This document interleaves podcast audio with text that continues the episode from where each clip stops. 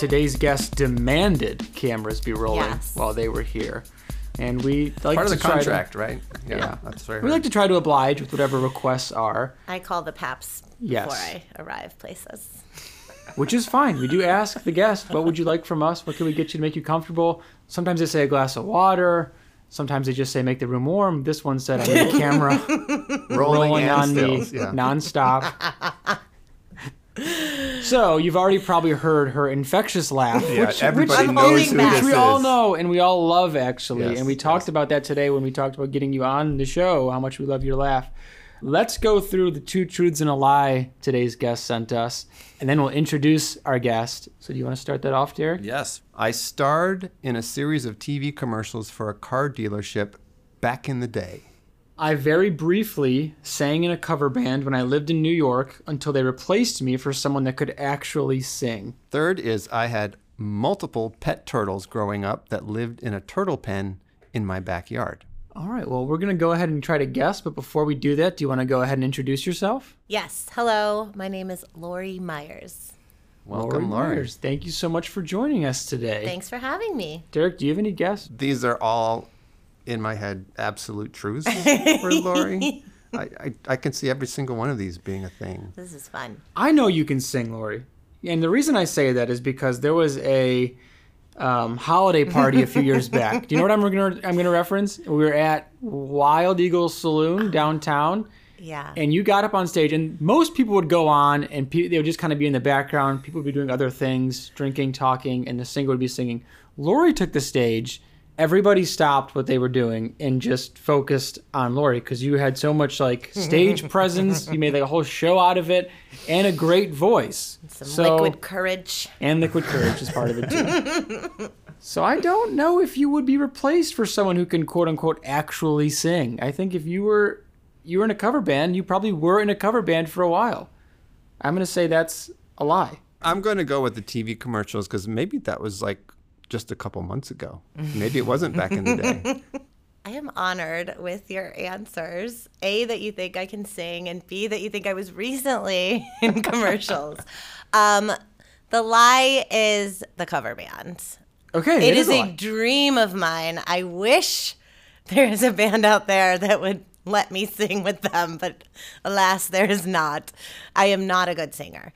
I would say I'm maybe more theatrical. so I distract you. Stage presence. Yes. like, So you noticed you mentioned the stage presence.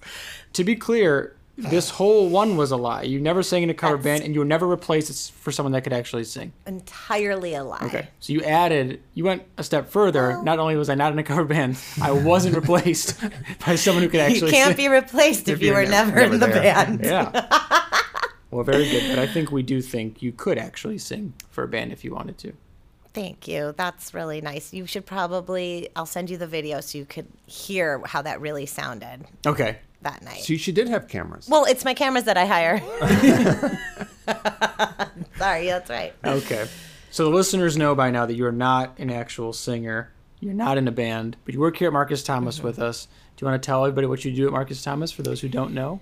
Yes, I am a designer for Marcus Thomas, but I I feel like I'm a little bit different than the majority of the designers here because a bulk of my work is focused on internal projects and new business. So I'm kind of like Marcus Thomas.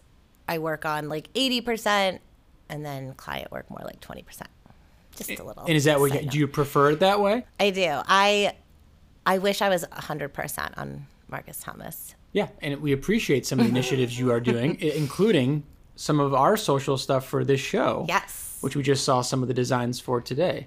Yeah, we'll be posting some social assets so then we can bring more awareness and you guys will blow up. You'll Right. be signing on. We'll get eight soon. listeners. Exactly. Yeah. Which which which is the real reason Lori brought in cameras today Uh-huh. to help promote this podcast. So we do really Yes. appreciate that. Thank you very much. Yeah. And Marcus Thomas does a whole bunch of different types of stuff on social. Is there something is there a platform you prefer working with the most or a certain type of promotion you like doing or So beyond social, there's there's so many different Marcus Thomas projects. We have like we meet every couple weeks on and have like a status check on all the different projects going on. One of the main goals of that was when I started, there were quite a few variations of the logo floating around. People even maybe just added their own touch to a logo and then would add it to the server. Like, I think this dog needs a highlight. um, so it was really the first year or so reeling all of that in. So we have a consistent look. And then now the, hopefully everybody is going through either me or Laura to kind of see what people are working on when they're working on Marcus Thomas projects because if you're all creating different things, they might not all look alike and we want them to all live together. So I'm kind of overseeing that as well. We want people to see Marcus Thomas and what we put out there and be like, they look good. I want them to work on my stuff. So That is really cool though, because I didn't even realize that that was most of your day to day was actually more so Marcus Thomas internal stuff. But you have worked a lot with client stuff in the past, and I could even think of I've been here about seven years now. You've been here five. five. Okay, I know we have worked on client stuff in the past together. So what kind of started to make you steer more towards doing more internal than than client related projects? It was always the plan when I was hired. We talked about a potential refresh for the Marcus Thomas logo and look and feel.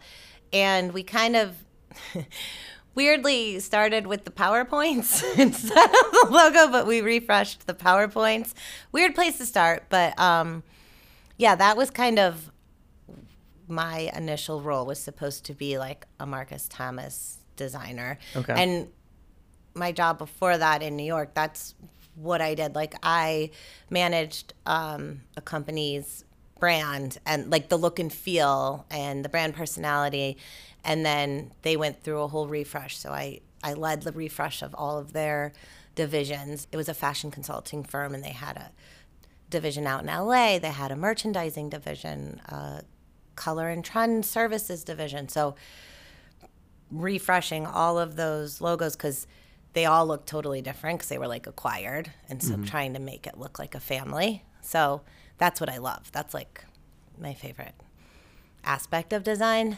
So that was kind of what we thought we'd be doing. But then that pesky client work always tends to creep up and take priority. Pesky. it pays the bills, doesn't it? Mm-hmm. Those billable hours. I'm glad you brought up life in New York before here because I was curious as to your loop, right? You you were Yes, originally from, from the Cleveland, Cleveland, area, yes, right? yes. And then you went to school down Southern Ohio Ohio, right? Ohio University, University. yeah. Ohio Bearcats? University, yeah. No, not Bearcats. Bob. Bobcats. Yeah, yeah. And then off to the big city from school, or what was the? what was the yeah. So right out of college, I went out to New York, and my first job, I was working at this very small design firm in Soho. There were like three of us, and I was designing DVD covers for like it seemed like a lot of horror movies, like like add more blood, um, make it Not make the logo bigger, add more blood. Yeah. You don't hear that here ever? Add more no, blood No, they to- don't. It's very rare. Um, So I mean, that's like a movie is made, and now they want to design. Obviously, I Obviously, think for they the were DVD straight itself. to DVD. Okay. so you're not doing like no, Saw Seven. This is these are like what are those like B movie like Yeah. uh, slasher? okay. So these are like really micro budget. They were not in the theaters. Okay. Did you watch any of them? No, Okay. I don't like for research the gory. purposes. Yeah. Yeah, right. So in order to design a movie cover, you don't have to have any knowledge of the movie itself, or even have to have seen it. no, just add more blood. Wow. Okay. So much for audience you could do it. we all could do it. No, but it, honestly, um, I feel like it was a really good crash course in Photoshop. There was a lot of photoshopping, and I was just like, oh my gosh, I'm in Soho. This is so cool. Like, there was just this energy there. I didn't care what I was designing. I was like, this is amazing. I love this. So that was just how I got my foot in the door. And then I kept, I looked for something better and it worked out really well. And what finally brought you back to Cleveland? Well, I ended up meeting my husband um, in New York.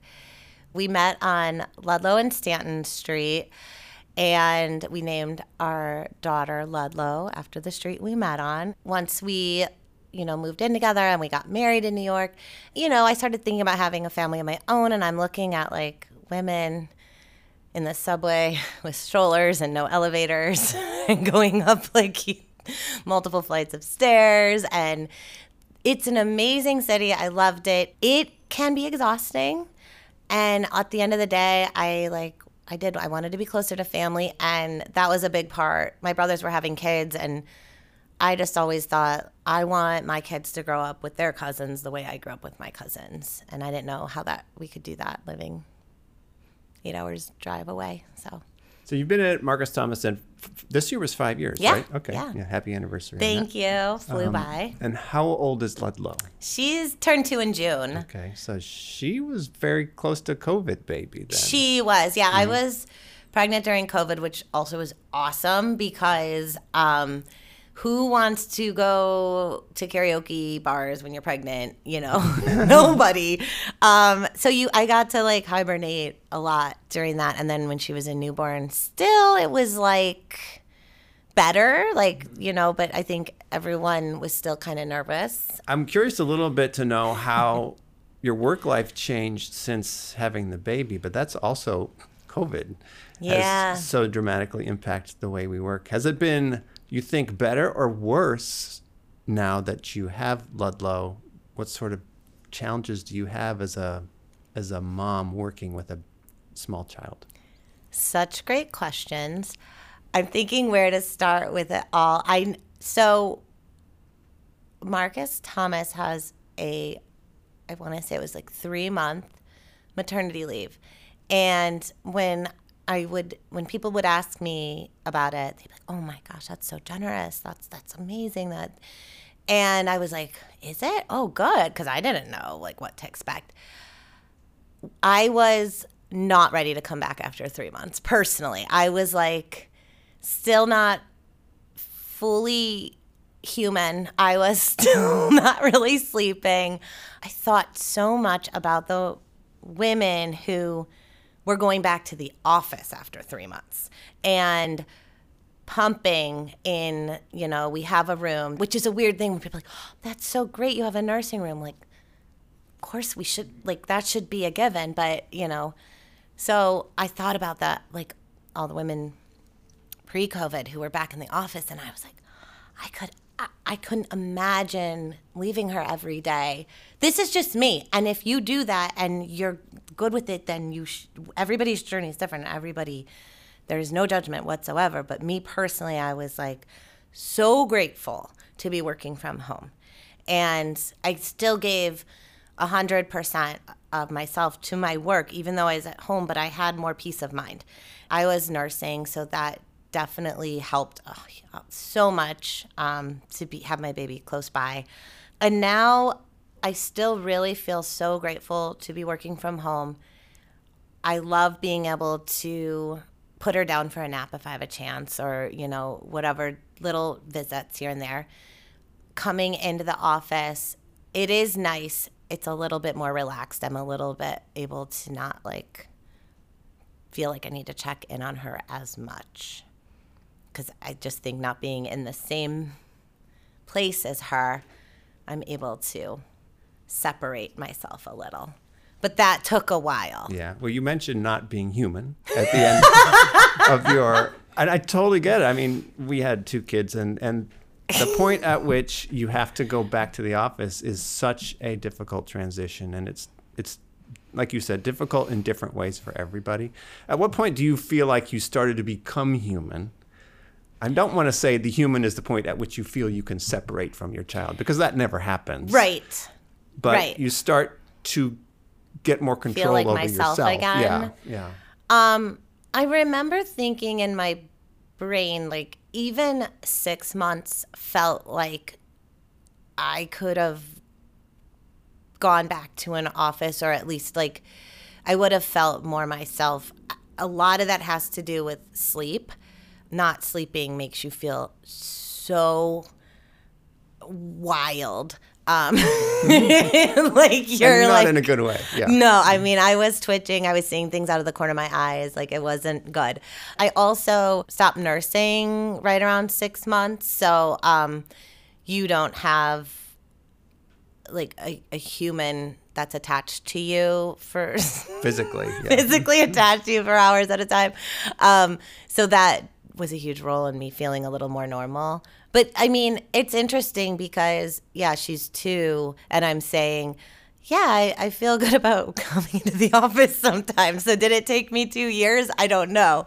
But I feel just ultimately so fortunate that I got to work from home during that time in her life for both of us. And now, do you like being in the office as much as you can, or do you still prefer having the balance of being at home some of the time and the office some of the time? I like to mix it up. Yeah. I really like the ability to change up where I'm working, whether it's a coffee shop, whether it's my office, whether it's coming into the office, to break up the monotony just makes sense to me. I have days where I'm like, I just nothing is coming out of my head, Mm-hmm. and I, you need to recognize when that happens, and you need to be able to react to that, and whether that's changing your location or just saying, Mm-hmm. brain is not working today. I'm just going to have to wait until later, or Yes. maybe I have seasons, not- seasons, seasons, of that. yeah. yeah, not knowing Um, what to do. Yeah, but I, I I completely see where you're coming from, and I think most of the people listening would agree. Absolutely. There's times where I'm to your point about like where it's just your brain's not working and you know, I'll sit I'll sit at my desk and try and push through it for another couple hours and not get anywhere and the next morning I crank it out in 5 minutes. And you're just like, "Oh, I just needed to step away." Yeah, the creative process is not predictable. Mm-hmm, For When you get stuck like that, and, and do you like kick the idea in front of somebody else and say, take a look at this and what do you think? Because one thing about we are, when we're working at home, we're at home For by sure. ourselves. I can't just go over and, and show a layout to somebody or, or fly by a desk and ask a question. Yes, I would say I flash stuff um, in front of Laura a lot. She's really good at reacting. First of all, she gets back to you, which is awesome, like very quickly. And she'll say like one thing that you'll like adjust and it like makes all the difference. She's so good at that, I feel like.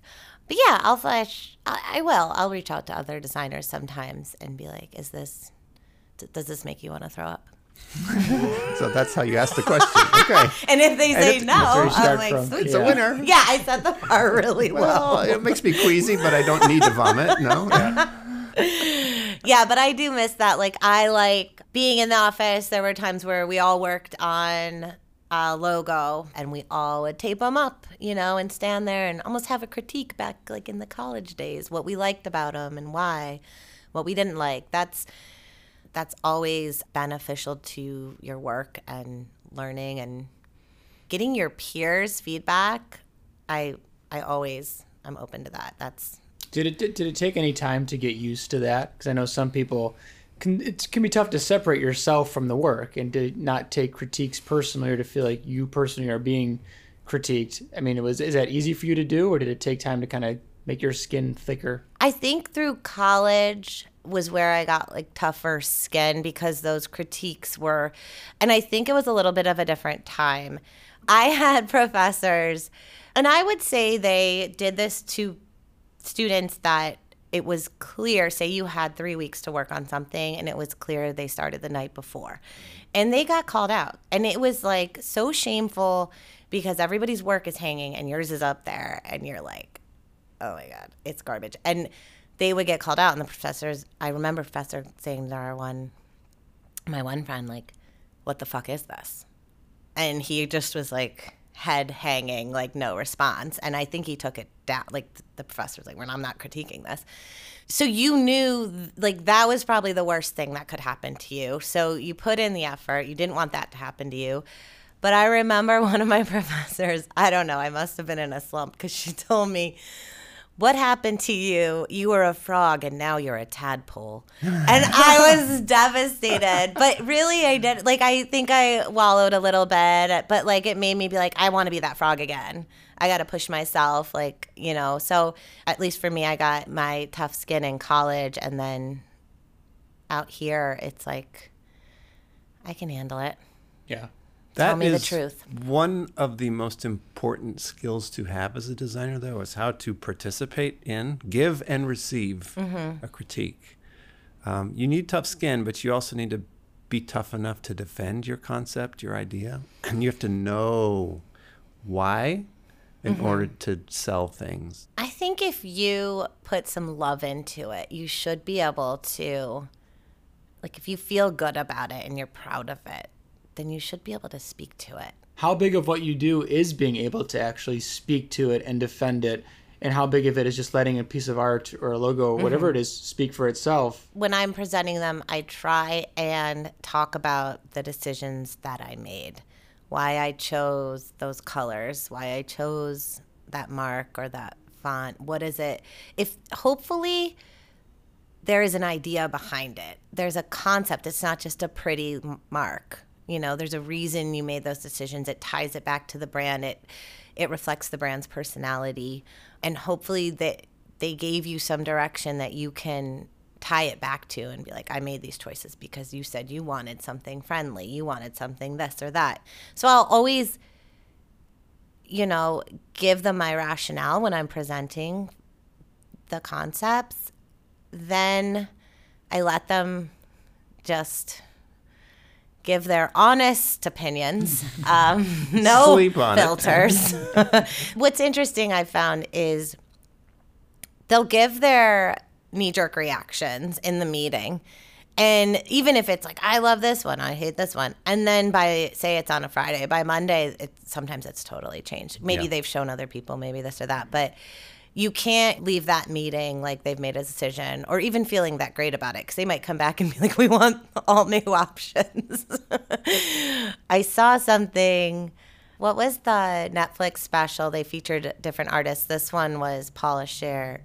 Abstract, I want to Yeah, say. I think that's right. I want to say she was the one who set, she made like a diagram and it was perfect when you present an idea or a design as you describe what you did and why you did it and like everyone's getting excited and like she draws this kind of like a mountain like it's going up up up and they're raving about it. And then somebody in the room is like but i don't know if i like that color red. It's a little angry or something. And then everybody's like yeah yeah i don't think i like it either. And then you start going down and then they're just trashing it. And her point was get out of the meeting before Before you go rock downhill, bottom. like yeah. Mm-hmm. it's like okay why don't you guys sit with it? So there's a tip for everyone like before they start talking themselves out of how much they used to like what you did yeah. And logo design is something that I have participated in, and it is such such a difficult thing to do for my brain. My brain doesn't work that way. Once a design system is in place, I can have tons of fun with it. But Yeah. coming up with the system is not something that enjoy. no Yeah, so I, I have tons of respect for those of you that can create a brand. Yeah, that it's like a toolkit. It's so mm-hmm. fun. And then I like both parts of it. Even if it's somebody else came up with it, but it's a really beautiful identity system, I'm happy, like you said, to just have fun with it and create stuff with it. Well, Lori, we've kept you for too long, but this was an amazing conversation. You did not bore us at all. That was No. all a lot of fun. Well, if you have me back, I'll tell you about the turtle pen and the car commercials. Oh man, yes, I do. Let's see. How much time do we have? We could go another hour. Right? Cliffhanger. The audience is gonna be like, "There's got to be more. There's gotta be- When's the sequel?" My turtles were named John, Paul, George, and Ringo. Oh, Really? Is that true? Yes. Okay. Ringo and Paul are still alive, or they're No. Paul? Paul's still touring now. Mostly solo stuff, but he throws in some of the groups. Well, thank you very much. We love talking to you, and loved your laugh. Thanks so for having it. me. we have this laugh on tape now, so we can make it a ringtone. That's a good point. Yeah. Thanks so much, Lori. All right. Thank you. thanks for having me. Today's show was hosted by Jesse DiFranco and me, Derek Oyen. It was recorded and mixed by the man to my right, Mikey Nichols. Our theme was composed and recorded by David Bemer. Thanks, David. Ask a Better Question is produced in and by Marcus Thomas. The opinions on this show are not those of Marcus Thomas. You can take that up with Jesse and me.